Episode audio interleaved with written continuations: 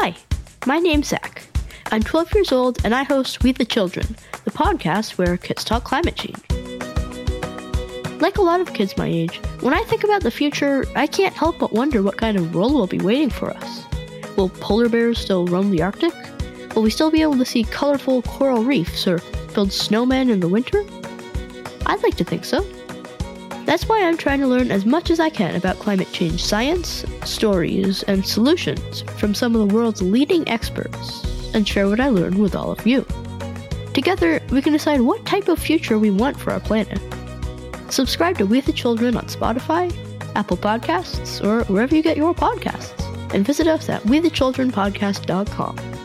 Remember, we, the children, have the power to make a difference.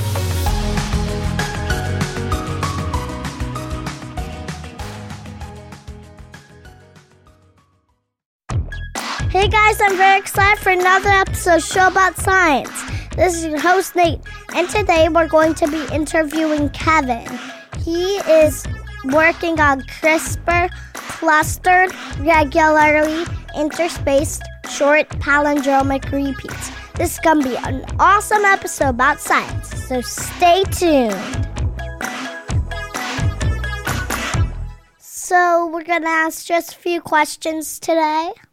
Absolutely. Thank you for inviting me. You're welcome. So, could you introduce yourself? Sure. So, my name is Kevin Esvelt. I'm a professor at the MIT Media Lab, where I run a group called Sculpting Evolution. So, how does CRISPR work? Like, how do you edit the DNA? That's a great question. So, CRISPR can be thought of as a pair of really tiny scissors. And the neat thing about it is you can program those scissors to recognize a particular sequence of DNA because DNA is made of four different kinds of molecules strung together like beads on a string. So with CRISPR, you can give it a set of beads and it grabs onto those beads, goes in, finds a matching set of beads in the DNA, and will only cut the sequence that has the perfect match. So that means that we can use CRISPR to go in and find any set of beads, any DNA sequence in a cell, and we can program CRISPR to go there and cut it. And once you cut DNA, the cell needs to fix it. So it typically finds another DNA sequence that is similar and pastes it in its place. So because of CRISPR, we can cut and therefore edit any DNA sequence by programming CRISPR and giving the cell a new DNA sequence that we want to insert. So, what does CRISPR stand for? This is a real mouthful, I'm afraid. It stands for Clustered, Regularly Interspersed, Short Palindromic Repeats. So, it stands for Clustered, Regularly Interspaced, Short Palindromic Repeats? That's exactly right, and that has to do with the way that it was originally discovered. You see, CRISPR is a great defense that tiny cells called bacteria use to protect themselves from the DNA of viruses, things that make them sick. And the way it works is they use CRISPR to remember the DNA of things that have made them sick in the past. And then they program CRISPR to cut those DNA sequences in future so they can't get sick again. And when you look at the DNA that encodes a CRISPR system, it has a record of all the things that have made those bacteria sick in the past. And in between them, you have the same sequence that says, CRISPR, use me to target DNA. So, I've got homework. Basically, that homework is to create a creature.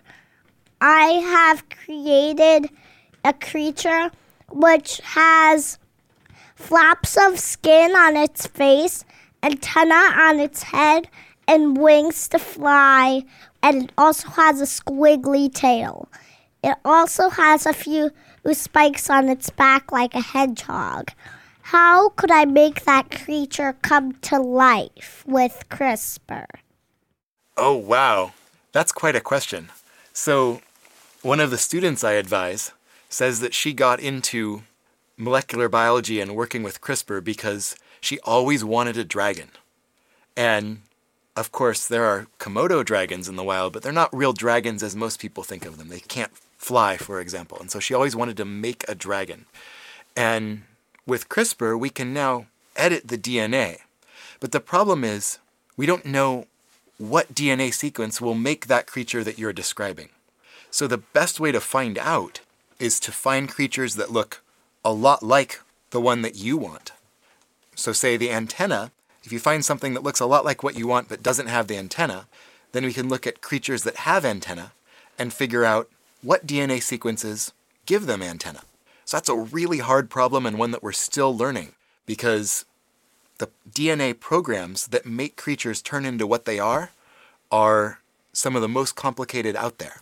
So even though we can go and change the DNA to be just about anything we want with CRISPR, we still need to learn what sequence will create your creature. So your homework problem is a very, very difficult one, but it's one that we might be able to solve maybe in 10 or 20 years. Hopefully, you'll solve it. How does CRISPR create new organisms and life? So, like, since I have cells, could I inject them into something and then those cells will multiply? Will it give them green or white skin because there, there was white flowers and and they were plants? So would it? Yes, that's a great question. How do you use CRISPR to change the traits of an existing organism? So there's a couple of different ways you can do this a lot of people want to change just a few cells in their bodies, so just a part of their body and not the whole body. So, one way we can do that is we have to get CRISPR into those particular cells. So, there's a bunch of different ways we can do this, although that's a pretty hard problem. But one way is to take a virus, like the ones that normally get sick, take out all of the bad genes, and then put in the new trait, so say the green or white DNA, and CRISPR in there. And then this virus shell will go into the cells in that part of the body and deliver CRISPR in the new DNA, and CRISPR will edit the existing DNA in those cells, and then, say, make them green or white. The other way to do it is if you edit the cells that will eventually grow into a whole new organism. So all of us start from a single cell that then divides and divides and divides again until you have a whole organism or a person.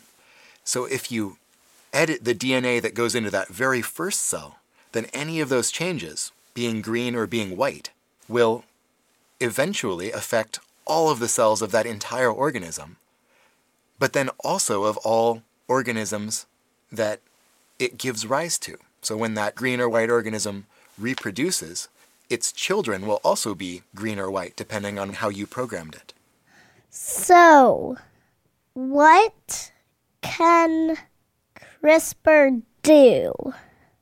What's beyond our limits and what's not? That is a fantastic question, Nate. CRISPR is a tool that's a really amazing tool because it lets us do a lot of different things in the cell because DNA is so important. And CRISPR lets us not just edit the DNA, but it also lets us control what the DNA does in other ways. So the DNA is, is like the instructions for making living things. But CRISPR can go in there, if we program it to recognize a particular sequence of DNA that does something, we can tell CRISPR to go there and not cut the DNA, but make it do more of that thing. And we can do that for any sequence of DNA in the cell. So, all of the different instructions for making different parts of the organism, we can use CRISPR to change just one at a time. But what we don't know is this gets back to your earlier question how do you make your creature? We don't necessarily know which bits of DNA are important. That is, we don't know exactly which pieces of DNA we need to turn on or turn off in order to get it to make an antenna. So we have a lot of learning to do. One way that we can help figure that out is to use CRISPR to turn particular parts on and off and see if an antenna is formed. That's one of the most powerful ways we have of figuring out how life works, but if anything, CRISPR has made it much, much easier to do this, but at the same time, we have a long, long, long way to go. I heard you went to the Galapagos when you were a kid. I did. I was incredibly lucky to go to the Galapagos. So, the Galapagos is these islands off the coast of South America. And it was where Charles Darwin, who first figured out how evolution worked, went when he was very young as a naturalist, the person who studies living things. And he saw all the different organisms in the Galapagos. And he noticed that some of them were similar to each other in different ways. And that was what helped him figure out that some kinds of organisms evolve into others and that every living thing on this planet is ultimately related. So I was lucky enough to go to the Galapagos when I was a kid, and I got to see all the amazing creatures there. There are marine iguanas, like big lizards, but ones that swim in the ocean. There are blue footed and red footed boobies. They're like seagulls, but with feet that are either vibrant blue or vibrant red, and all sorts of other giant tortoises and amazing creatures of every kind. And that got me really interested in this question of your question, really, of what makes a living organism the way it is. And most of it is down to DNA. So I wanted to know how can I learn how DNA programs organisms to be different? How does evolution work? How does DNA change over time to make different organisms? And how can we learn how to do that? So for me, that was just the amazing, inspiring experience that led to my choice to do what I do today. And even though we have a long way to go, tools like CRISPR have really made it a lot more fun than it was before. Thank you for being on the show, Kevin. Thank you so much for the invitation, Nate. You're welcome. There you have it, folks. The show about science is complete. Dad, you can shut the recording off.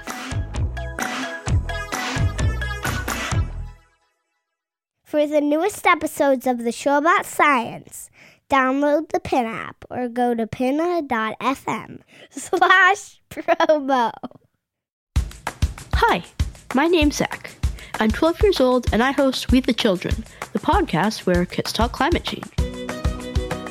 Like a lot of kids my age, when I think about the future, I can't help but wonder what kind of world will be waiting for us.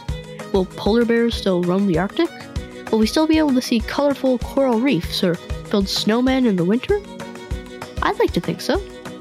That's why I'm trying to learn as much as I can about climate change science, stories, and solutions from some of the world's leading experts and share what I learned with all of you. Together, we can decide what type of future we want for our planet.